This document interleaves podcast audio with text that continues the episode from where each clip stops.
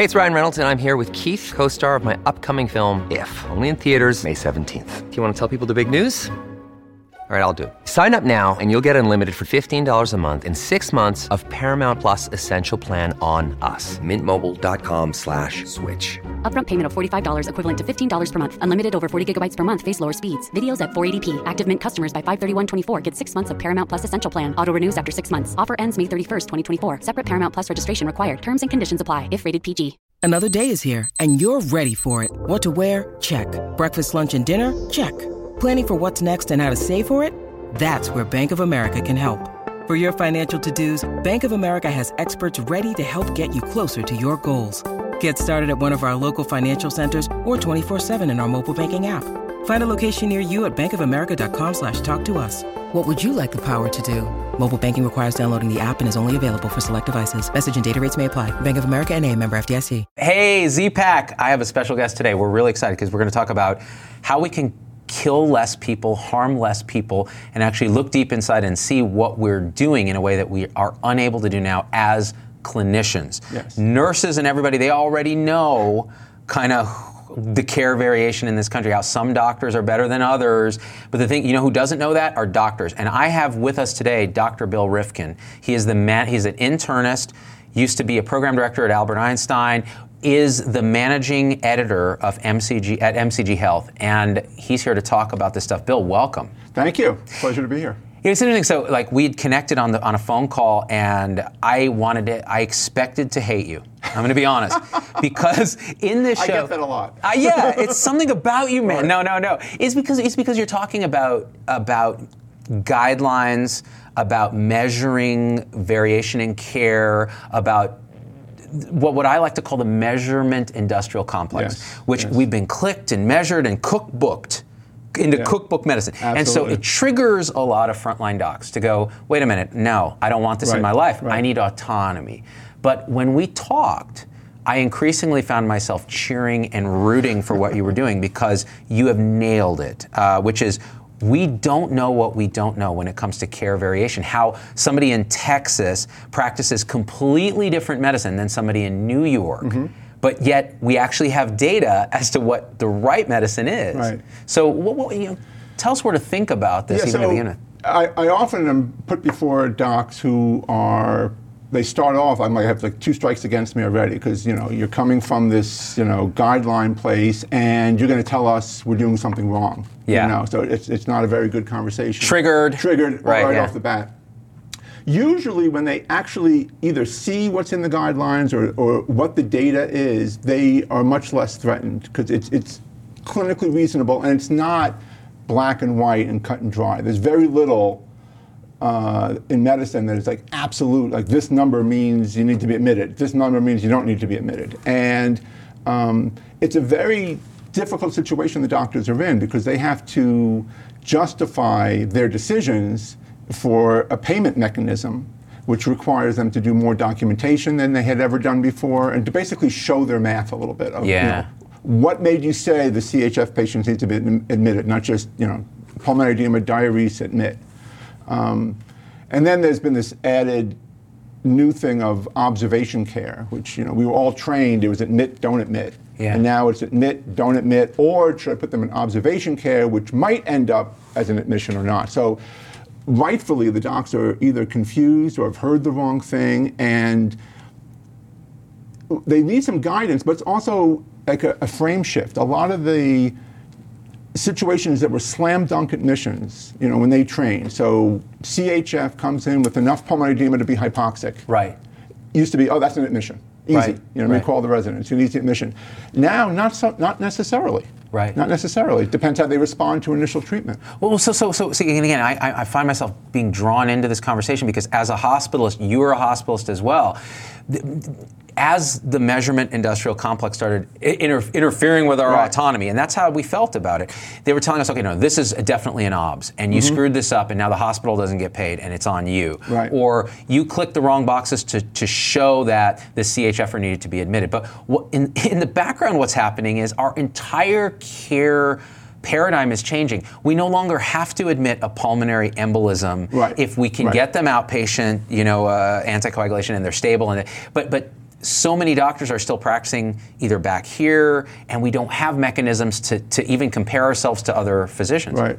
Actually, PE is a great example. Yeah. Um, the study's a little bit old by now, but there's this, this great graph of um, what percentage of PE patients coming to you know, one of 500 EDs is treated as an outpatient. And the curve is like this. So there's, you know, maybe an eighth of the EDs that read the study, and it's like 15%. Maybe it's even too high. And then there's a third of the hospitals, the number is zero. They Yeah. never heard of it. Yeah. They never considered outpatient treatment. And probably all the docs in that hospital are practicing similarly and all think they're doing the right thing. This, and that, that's the thing. We don't know what we don't know. And people are like, trust your doctor, they know what they're doing. Oh my God. Bill, I've looked at your data of care variation Yeah, across the yeah. country. It's It is terrifying. terrifying. The number, okay, just take a bariatric surgery. So, surgery to lose weight. If you look at the best surgeons in terms of outcomes, quality, et cetera, they're following guidelines, they're- they, they have at a center for excellence. Compare it to somebody in the community that's doing bariatric surgery. Mm-hmm. The difference is that person in the community needs to treat 11 people to f- have one extra person die from a complication. Yeah. I mean, some of the some of the real shame of this is also why isn't this more common? So there was this great study with bariatric surgeons where they actually did all the all the surgeons in Washington State made a tape of them doing the surgery, um, lap uh, uh, sleeve. So they video, They videotaped actually them doing the videotaped them doing it, or Yeah. uh, the the key part of it, and they sent these tapes to other surgeons who were trained, and they their ratings were similar to each other, and they rated the people on a curve of skill, actual surgical skill. Who was rating them now? Other surgeons. Other surgeons, so just a mix of surgeons. Yeah, but, Yeah. uh, but a group that was trained to evaluate, and it's you know if I said it was good, he's likely to say it's good. I see. it- it- So they're a little higher level yeah. in terms of- yeah. And their ratings correlated with complications. So it, it, it was very interesting that there's even a study like this, and yet there's, this is very rare. This is notable because this study exists. It's very rare. So, so, so let me just rephrase this because I think this is the most important thing that we can say today. There is data that shows that an independent panel of surgeons can review different surgeons' procedures and what they determine, oh, that was appropriate, that was not appropriate, that was Mm-hmm. good, that was not bad. That correlates directly with the number of complications that surgeon has. In other words, we have a known and proven mechanism for evaluating surgical technique. Yet, these surgeons vary in their abilities, are allowed to vary in their abilities, and patients have no effing Right. clue which surgeons are better than others. And it's not just surgeons. I mean, surgeons. No, no, are it's a always, we, always we, I like to pick on surgeons, because Yeah. they like to consult us Yeah. as hospitalists. Yeah, They always make fun of us, so we take we anything, go back. anytime we can do. They actually do something. We just I'm actually round and I'm talk. actually quite jealous of them because they do stuff. Steel we're heels. We're, we're still rounding. and I know you were still like, rounding, talking about gout, Right. and they're and they're yeah, they're actually removing you know- somebody's spleen. Do you know the Romans? Yes, I know they had gout. Um, but so it's also true in, in internal medicine, uh, internists as well. I guess the basic thing is most patients are not in a position to evaluate if their physician is good or not. Right. Because they judge them on their, their manner. I actually even saw in training that the docs who were well thought of and were like the leaders weren't always the best clinicians. They were nice to their patients. They basically did what their patients wanted them to do. So they Yeah. were popular. They were popular in the hospital because they were doing things that brought in a lot of money. But it, like we all knew, they, they weren't the real best clinicians. And I guess d- once you're done with training, docs very rarely are actually evaluated on what they do, or their outcomes, or their decisions. Like, you know, do you admit more patients than I do? Yeah. And why? Yeah, in a meaningful way. So we have maintenance of certification, but that's just a bunch of, of, of questions on a test that don't correlate to what I do as a clinician. You have to do this right. Yeah. I mean, it, because we probably lost a few generations already where you know you're either measuring them by a, a bad measure, like I think readmission is, is, a bad measure. Right, so you're measuring them to something that's not in their control, or it's bad data. You're blaming them for patients. That wasn't my patient. Yeah, I admitted them, but I wasn't the one on day three to make the decision. Um, Right. or you're just doing a whole group of. like, We'll evaluate the hospital's group. Right. But then everybody says, well, it's not me, it's him. See, and then we feel powerless. We feel like we're being graded on things that are beyond Right. our control. Like you said, we feel like we're being told to practice cookbook medicine when in fact there is nuance. So, but but the thing is, there is a way to do this. And so, you know, you work with this group that, that creates some guidelines, some technology that helps us. but you get a lot of pushback from docs, right? So if you implement it at a hospital, they get Yeah. very upset. Often, I don't even know what percentage it is, but um, one of the roles I have is, you know, the, the C-suite bought our guidelines and they're rolling it out, and the um, case managers are using it, and then some of the docs are like, "What is this? What do you, what do you, you know?" Somebody says um, MCG gives you two days, you know, length of stay. Like, who's MCG and, and why two days? So then I walk in and say, "Hi, I'm from MCG." And I've actually been like cornered in the, in the physician's lounge, you know, by two pulmonologists and, and their posse behind them, saying, "Are you the guy who says all PEs are four days?" And I'm like, "Are you- me? No, I, we don't say that at all. You know, so it, it's misinformation. You know, the whole concept of a goal length of stay is some of the time it can be four days, and there's reasons it could be more that are perfectly rational, and then there's reasons that we all know are not rational, and you know, are systems issues. And, and differentiating between the two is how a hospital can improve. But the first thing was almost like daring to measure you know, their length of stay. Because every the, the first thing doctors say is not my patient, and the second second thing they often say is, but my patients are sicker.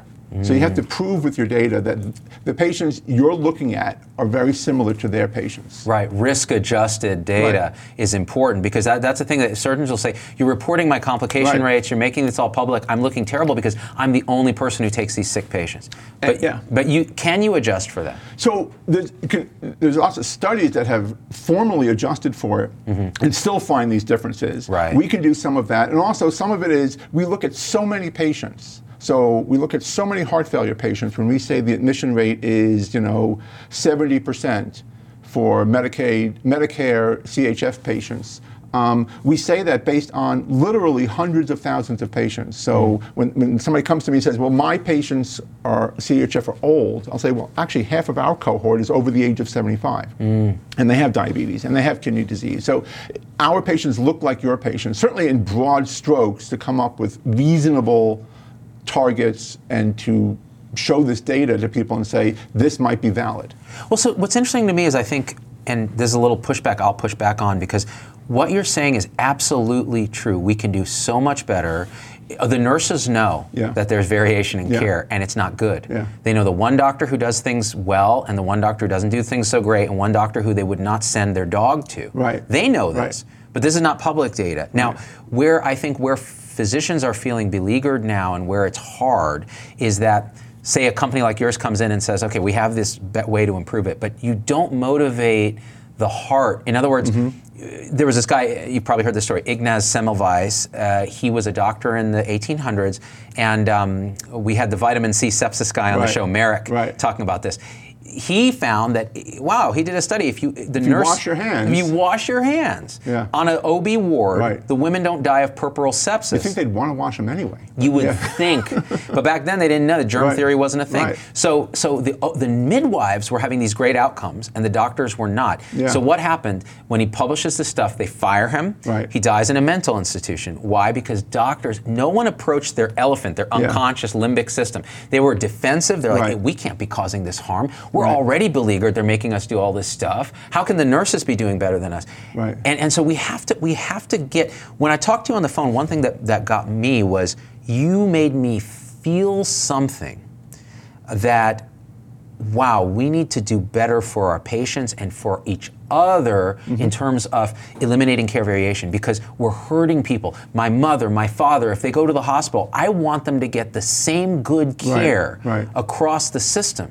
And we're not doing it. It actually has to come from, first of all, uh, uh, uh, you know, some doctors I've worked with are my heroes.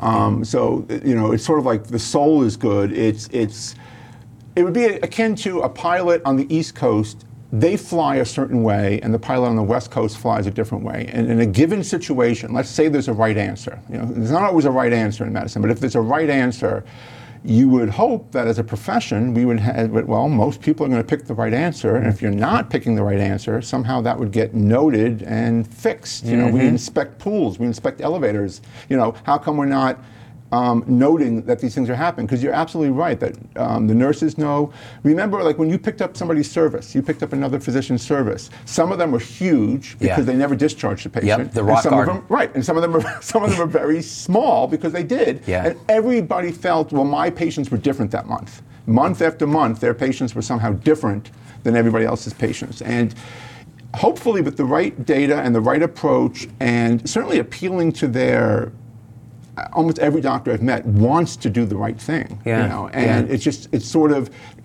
getting past the threat and and it's not like I gotcha type of mistakes. It's more just, you know, gee, in, in, in your ED, you know, a patient is literally twice as likely to be admitted than an ED over here. Um, maybe there's some differences in the patients, but not enough to explain all that. And that's been shown in study after study after study. It's never enough. The differences Yeah. are never enough to explain it. It's the practice patterns. Mm-hmm. And we all know this because if I pick up a service from Bill versus John versus Nancy, I know in advance what their patterns are like. Yeah. I know Bill's going to be a rock garden full of Right. over testing and over intervening. I know Nancy's going to be somewhere in between, and John's going to discharge them all early and they're going to bounce back. Right, By the way, right. these names are not made Right, up, right, right. but the practice patterns Right. are. And so, so the, the question is you, you made the analogy of the airline uh, pilots.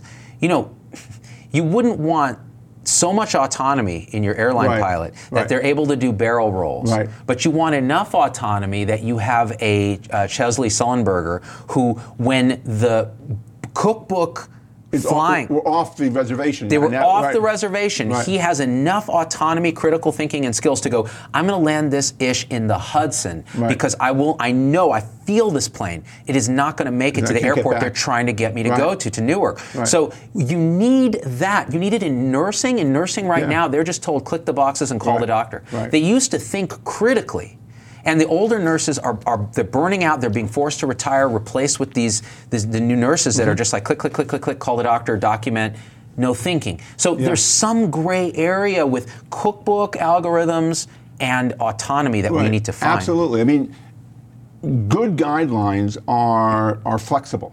You know, if, if some guideline, what I like to say is like, you know, I can't tell you how many ribs up the pulmonary edema has to be to admit a CHF patient. Right. I can make up a number, but you can't be evidence-based, clinically real, and precise beyond the evidence. So you're going to use words like severe, Yeah. persistent. What does that mean? Well, describe it in your note. You know, did they respond to treatment? So it's it's it's not removing autonomy. On the other hand, it shouldn't just be a blank canvas. Yeah. A doctor shouldn't be able to do the wrong thing so easily. I mean, there's studies that are, are truly frightening. Um, one that stands out to me is um, where they're measuring what patients got screening tests at, at ah. what age. So, you know, a, a PSA for prostate cancer or a PAP test for cervical cancer. There's a study looking at patients over the age of 65, and based on survey results, they can put them into like high risk mortality over the next five, nine years versus low risk. And the difference in the screening wasn't very much, and people were still screening these very, you know, a 75 year old who's really, really sick they're still doing a PAP test or a PSA on them that either means it's just completely rote, Yeah, you're just clicking boxes, right? or they're being measured by it somewhere and they just feel like they, they can't explain why they're not doing it, so they'll just do it, or they, they they don't know the math and, they, and Right. they, they, their, their, their understanding of a screening test Right. and benefit in 10 years doesn't make sense for this patient. It's crazy. Yeah. And if you really look at it, and this is the thing, I've seen your slides of your data. I didn't put them on the show because I don't want to trigger a mass riot in this Right, country. But if they saw the clinical care variation data and how much it's harming our patients, uh, these aren't our patients. These are our loved ones. These are our brothers and sisters and our parents and our children that are being harmed. We never, we, we, you know, you and I are docs. We're hospitalists. We can build a wall around ourselves and not feel stuff. We're good Right. at that. When you feel it, you get, you just get upset. Yeah. And you know, Jill uh, Jill Gambon says here, I think the word you're looking for is getting past their egos. Do you think ego is a thing, or do you think it's we're just conditioned? What do you think it is? Well, part of it, I think, is ego. Because, for example, there are situations where they want me to go talk to the people. because you're a doctor. Because I'm a doctor. Right.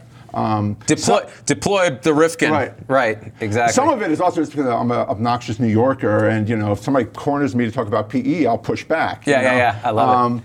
But so some of it is just that culture thing, but some of it is, you know, it's a good thing that docs have confidence. You, you, you want a doc to have confidence. I think it's, it goes too far if they are defensive and Yeah, resistant. So yeah. if, if somebody comes up to them with valid data that says they're acting uh, or their decisions are somehow at variance, significant variance over time from some other benchmark that we think is reasonable, that oughtn't be um, threatening as much as, gee, I better read about it or hear more about it. Ah, it oughtn't be, but I'll tell you, humans work. Yeah.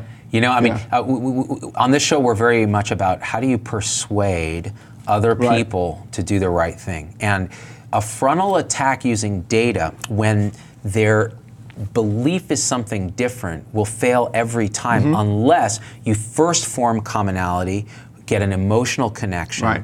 Maybe you use a little humor as a Trojan horse. And that's why I like you, Bill, because when we got on the call, you know, it's like, here we are, two doctors. We speak the same language. Right. We don't take crap from anybody. We don't like administrators any more than anybody else. Right. But yet at the same time, in our hearts, we want to do the right thing Absolutely. for patients. So Absolutely. motivating people, then you can use the data and go, look, Z, I bet you didn't know. And this is what you did with me. Absolutely. Yeah. Absolutely. Mm-hmm. Because also some of it, frankly, day in, day out, the way it's being presented to doctors is brutal. It's like denials. So, meaning somebody six months later looking at your chart um, says, I don't think they need to be in the hospital. And sometimes the reasons are right, sometimes the reasons are wrong, but you get, you're already in that contentious, Yeah. you know, you have to defend what you did. Um, Oh, and it's very unpleasant. It's It- very unpleasant. It feels like you're being attacked Right. directly. Yeah. Right. Yeah. I mean, I guess the unfortunate reality, though, is that um, the only reliable brake in our healthcare system are the payers. I mean, so it's not the big bad payers. I mean, nobody else is saying, gee, maybe you don't need that total hip, total knee, whatever surgery it is. So unfortunately, the, the system we've fallen into is, you know, often the doctors are rightly or wrongly on board with a, a, a pathway. You know, this is either this is what they do for a living, or if it's a grade, it's a close call. They're going to err. You know, incentives work. I don't think it's a secret. Yeah. Um, so we've developed a system where the, the yes no is coming from the payers, not from the doctor patients talking to each other or the uh, or, or at least some of the time the doctor saying, I don't think this is the right thing to do for you. Right. Um, well, you, you, you know, you see this. Okay, this is a piece that I think is fascinating. The payers, insurance companies, are the only actual people here Yeah. whose financial incentives actually align with doing the correct amount of care. Yeah. Now they don't always get it right, and so their Right. prior auths are onerous, and we hate them, and they deny stuff that, that based on bureaucracy. But when it's done correctly, they're the only people going. You know what? All the data says what you're doing is at variance. Right. And, and and we hate that because we hate insurance companies, right? Right. So and patients hate it because yeah. you're taking the doctor-patient relationship and you're interfering with it. Could it be that we could actually transcend that by not making it a payer? And I know you have to do it Yeah. now, but could it be that we could actually just have clinicians be doing the right thing because it's the right thing to do? You know, if they have the Right. tools. If they have the information at their fingertips, if, if, if, if Point of care. if they really knew, like Right. let's say this doctor who's ordering a PSA on a very sick 75 year old man, Right. if somewhere in the process they knew that this was an odd decision Mm-hmm. or something, would that help? There's even a study about that where they took patients who had either acute coronary syndromes or PE and symptom, vague symptoms that could be one of those in Mm. Right. an ED. So they Chest pain, shortness of breath. and they randomized one set of doctors was in their EMR they had a, a web tool that based on a Wells criteria or TIMI score told you gee this patient is low risk for this di- if you do a troponin or you do a, uh D dimer you can discharge them Right. so and then half the docs didn't have that tool Right. the doc the the, the physicians consistently overestimated the risk so like the, the tool said 76% of the patients if you do this blood test they can go home Yeah. the doctors said 30% of the patients are in that category and they overestimated the risk so that they then had to get further testing further testing.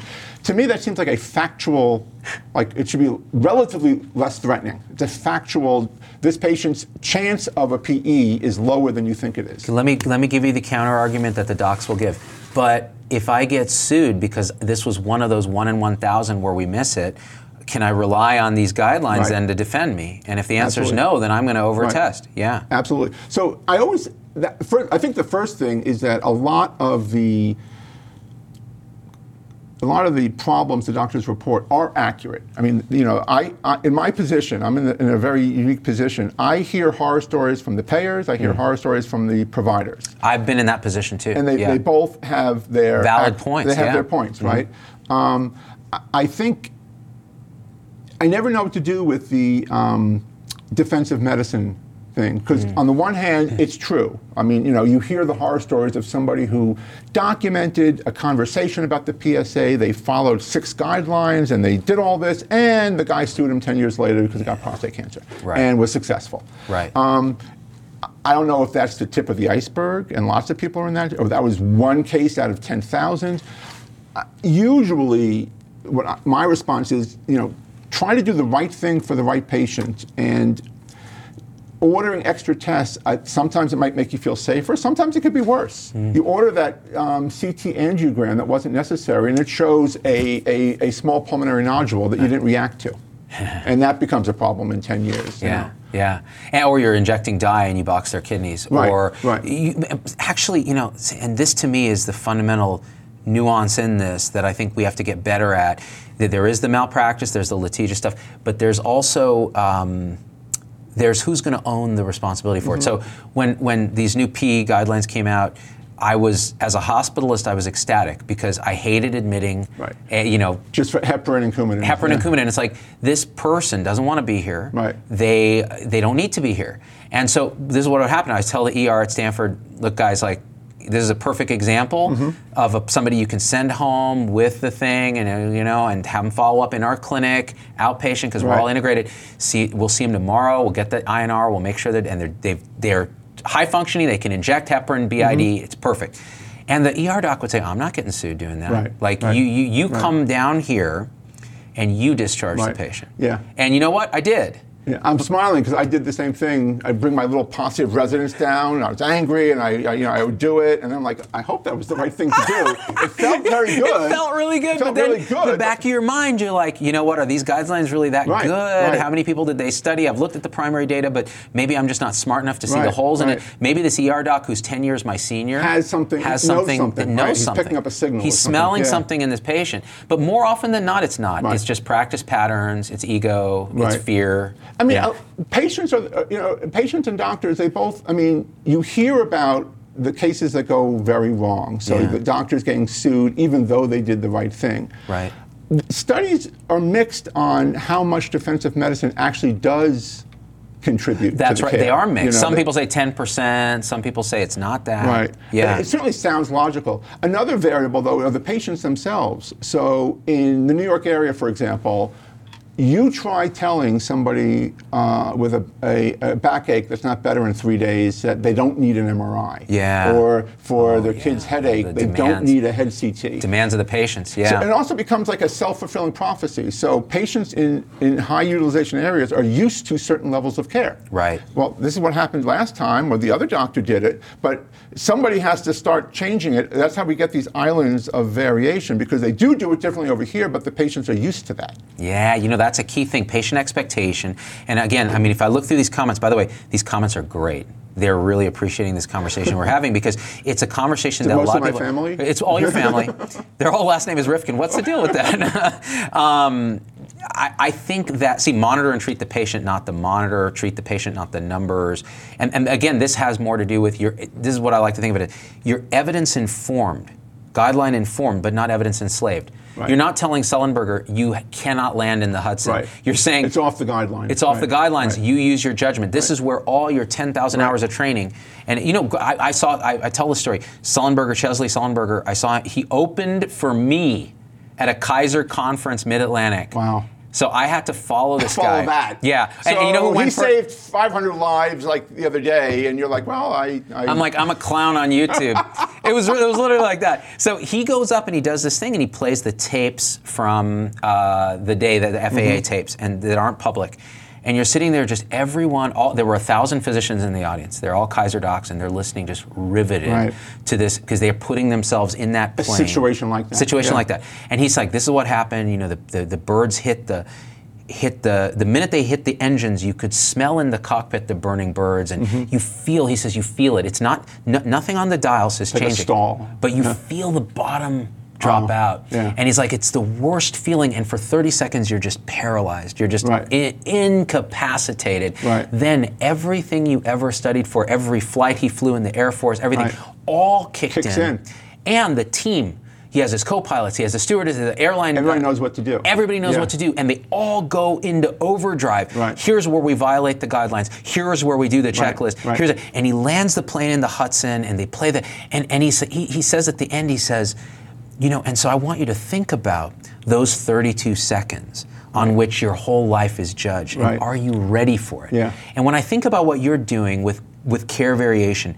This is how we should think about it. This emotional, intuitive Yeah. truth that we can do so much better with a little technology, a little science, and a lot of heart and caring. Absolutely. And less ego. Yeah. And and everybody was crying in the audience, and then I have to go up, hey guys! Hi, um, it's it's also important with, for you know good guidelines. Also know that not every situation is about a guide. It has a guideline. Yeah. You know, so Yeah. yes, some patients with heart failure, pneumonia, COPD, but there's going to be vi- there's going to be exceptions. So nothing. I can imagine nothing could be more demoralizing than you know a team does some you know great work on a COPD or they're intubated, then they extubate them, they make them all better, and then somebody comes by later and says that was wrong. It was off the guideline. I mean that would be you know so guidelines could be misapplied. Yeah. They could be overly ambitious in what they cover, um, but on the other hand there is best practice, there is science, there is data about what can do. The, one of the ways I put it is I show some slides about variation, you know, mm. and I say, slides like this, you're, you're the CMS administrator, you know, so you have billions of dollars and you're spending it, and you see these curves of different care, different places. You're like, why is that happening? Mm. You know, isn't, isn't it the same disease in different places? And you know, that type of variation, I think, makes it harder for doctors to say, like, I'm the doc, leave me alone. I know what I'm doing. I'm the doctor, leave me alone. We, you know, that's the basic answer we mm-hmm, have. Mm-hmm. And unfortunately, when you do that, you, you get this variation. Yeah, so we need to let go of some of this 1.0 thinking. Now, the pushback will be, well, you guys are just health 2.0, you're the matrix and commodifying us. No, the way I think about this, and talking to you mm-hmm. inspires me to think about this more. You have to optimize the ship of 2.0 so we get to the shore of 3.0, where we're able to spend time, repersonalize the Right. relationship. True precision and u- unique person medicine Right. means you know the guidelines and when to violate them. Absolutely. Or guidelines have a recommendation. Right. They're rarely mandates. Cut and you cut and dry. Right. Um, that's actually a plus and a minus. So, in our content, for example, there are times where the evidence lets us say something like, this FEV1 number after this number of treatments means you should admit this asthma patient. Yeah. You know, there, there's, there's evidence-based guidelines out there that we can cite. So you put a number out there. Mm. So then people are like, well, so one above means admit, one below means don't admit. It's like, well, no, you know. So precision can work both ways. Yeah, no, absolutely. And the other thing you said that I want to bring it bring us back to is there are a lot of things in medicine where there is no answer. Yes. We don't have Yes. a guideline. We don't even have a clue. Right. And that's the sacred space where you and me talking in a room, you're a patient, I'm a doctor, Right. or vice versa. That's where we thrive. And we can get to that spot by taking care of the stuff we know we have guidelines Right. for correctly. Right. So that our mothers and our fathers and sisters and our, and our children are getting the same care no matter which hospital they go to. The other thing I think is we need more centers of excellence and less just random community hospitals. Yeah, hospitals. the data is Yeah. very consistent that, you know, for high-tech things, certain places, if you do it a lot, you get better at it. Always. you know, Yeah. uh, than dabbling in it. I, I think, um, like PCI, in terms of humility, so um, doing percutaneous coronary intervention for stable, not, not ACS, for stable disease. Stable ab, chest pain, Right. angina, putting in a stent. So, you know, nothing can make more sense than I do a cath, I see a blockage, I'm going to open it. That is Yeah. plumbing, it makes sense, it must work, right? Right, right. Well, maybe not. We, we assumed it always works. It makes so much sense that, so we, it made so much sense, we couldn't even study it in this country. You couldn't Yeah, it find was unethical. cardiologists to ra- randomize somebody to not get a stent. So they did a, a amazing study where they actually did in Britain. I guess they can tell them what to do. Mm-hmm. Communists. A, a little bit Right. more, right? um, so they randomized patients to get a cath and a stent for their stable angina, and another group got a cath. Only the, the lab people knew who got the stent or didn't. The follow-up doctors couldn't tell who got what, and they tested them on stress tests. So it's like a sham cath. A sham cath. Yeah. And they tested them on objective measures, subjective measures, and there was no difference.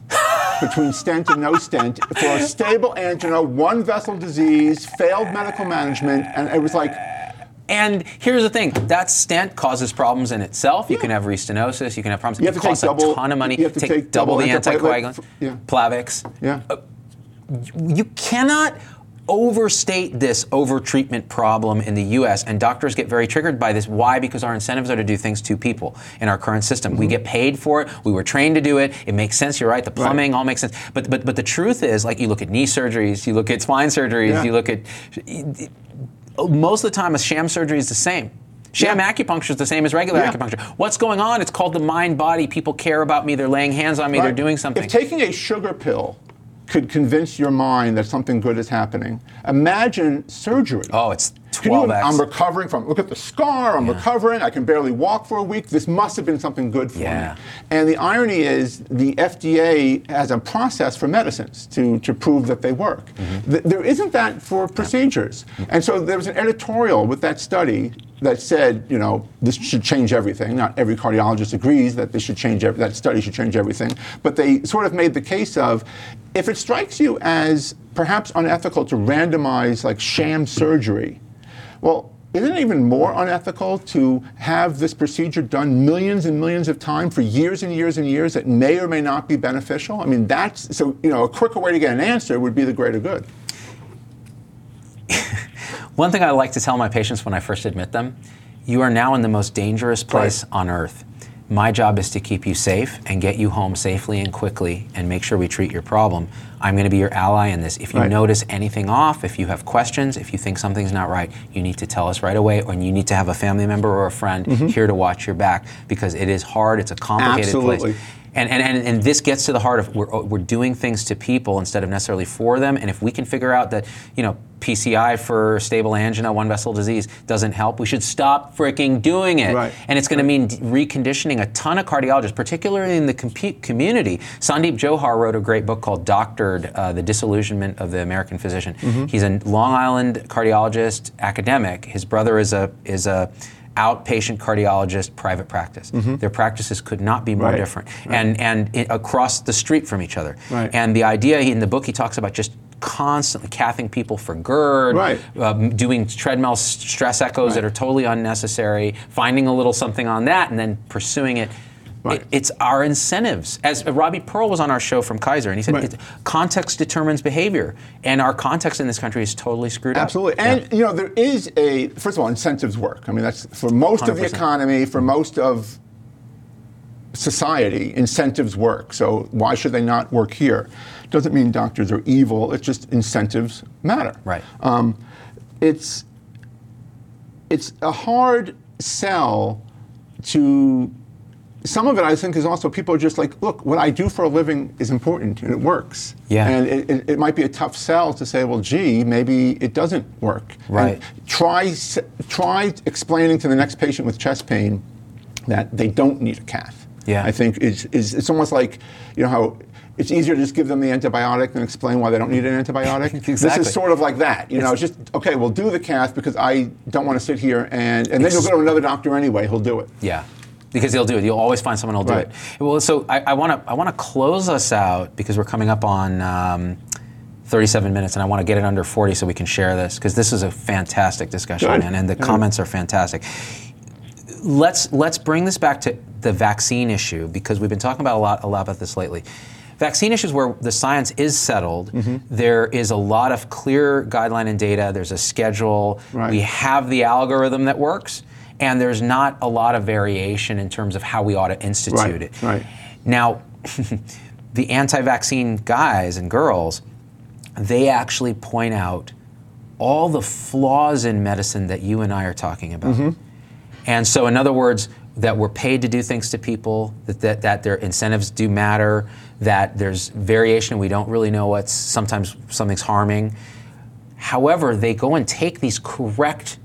Instincts and truths and apply, Apply it to the there. one Yeah. part of medicine Right. where it doesn't apply. Right. I, it's funny. I had. I promised my wife I wouldn't talk about the family, but I can't help myself. Um, I'm not coming home till later tonight. She'll There you probably- go. You're probably not coming home at all Yeah. after this, right, Um, I'm in Vegas. I after know. right? Let's go party.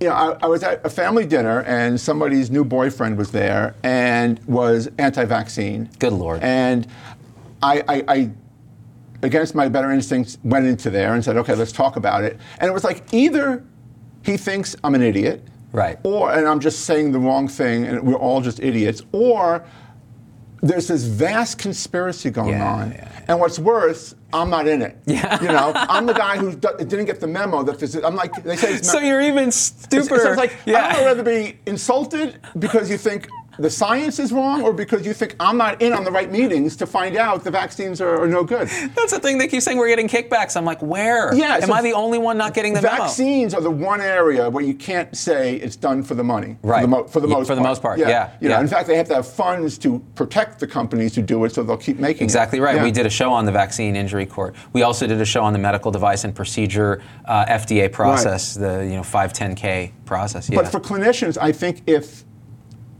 like the reason the vaccine guidelines are so clear is because the science is so clear. And I Yeah. think good guidelines allow you to be firm where you can be firm, be flexible where you can be flexible, and have numbers, data, outcome that can demonstrate, you know, to clinicians who are open-minded to change. Like, you know, gee, maybe the care of CHF has changed over the past 20 years, and Yeah. maybe something is different now.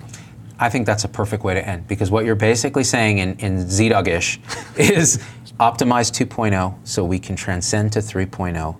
Love and care for your patients, Right. and the way you do that is you do the right thing for them, transcendent of ego, and don't hate the guidelines Right. if they can help.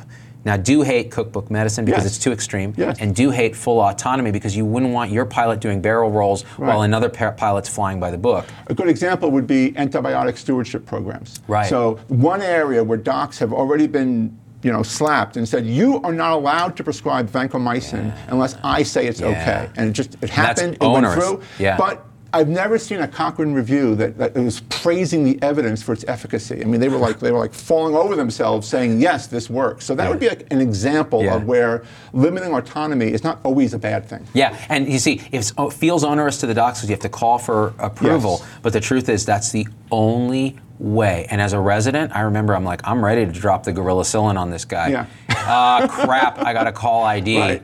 And then when you call ID, they say, "So tell me what's going on." yeah. And suddenly you have this conversation where you got served, you got educated. Yeah. You're like, "Gee, I Well, didn't in the beginning, as an intern, you're basically like, look, dude, I am just saying what the attending is Yeah, saying. the attending I'm going to it. go back there and just, just you know, yes or no. He's and then gonna ream later me. on, you can actually have a clinical discussion. Right. Where often, especially with the ID folks, Oh, they're yeah, like, yeah. do you know at our hospital the the? I'm like, I don't know. So you know. And now I know. Yeah. Now, so they were willing to give that up, I guess, Right, because it's, it's right. less threatening. But that was an area, a, a model of, you know, it, it doesn't have to be threatening. That some decisions you have to run by people. Yeah, yeah, yeah, yeah. I am.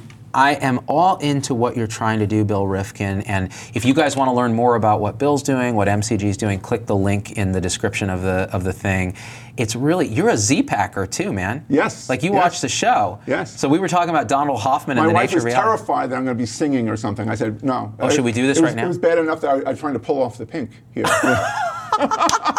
I think you nailed it. She's like, really? You're gonna you're gonna go to Vegas and pink? I think you nailed it. That's the only way to come to Vegas. Right. What happens here now goes out to Right. everybody. Now everybody knows. That's right. So thanks, Bill Rifkin. Thank you. Uh, thanks um, for coming out to Vegas. And guys, ZPAC, I want you to hit like. I want you to hit share. I want you to tell the world about how we can build 3.0 by optimizing 2.0 and rejecting the worst aspects of 1.0 while preserving the heart of it, which is the human relationship. All right, guys, we are out. Hey, it's Dr. Z. Thanks for getting through the whole episode. That's a huge accomplishment.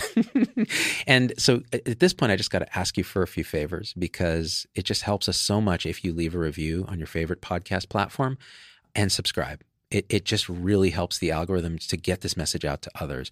The second thing is email me, hello at zdoggmd.com. I get all these emails personally. I can't respond to them all, but I need to hear your voice because, especially on podcast, we don't have a comment section.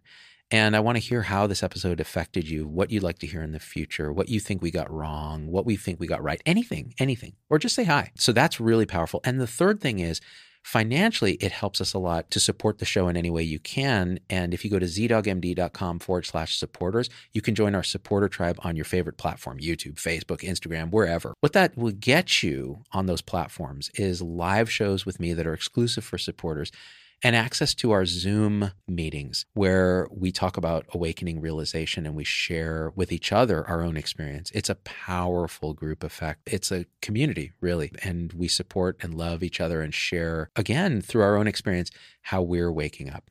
So, and that, that ripples out into systems, into transforming healthcare and education and government. So it st- really starts with us. So join us there if you can. Again, zdoggmd.com forward slash supporters. And I'm so grateful to have you with us.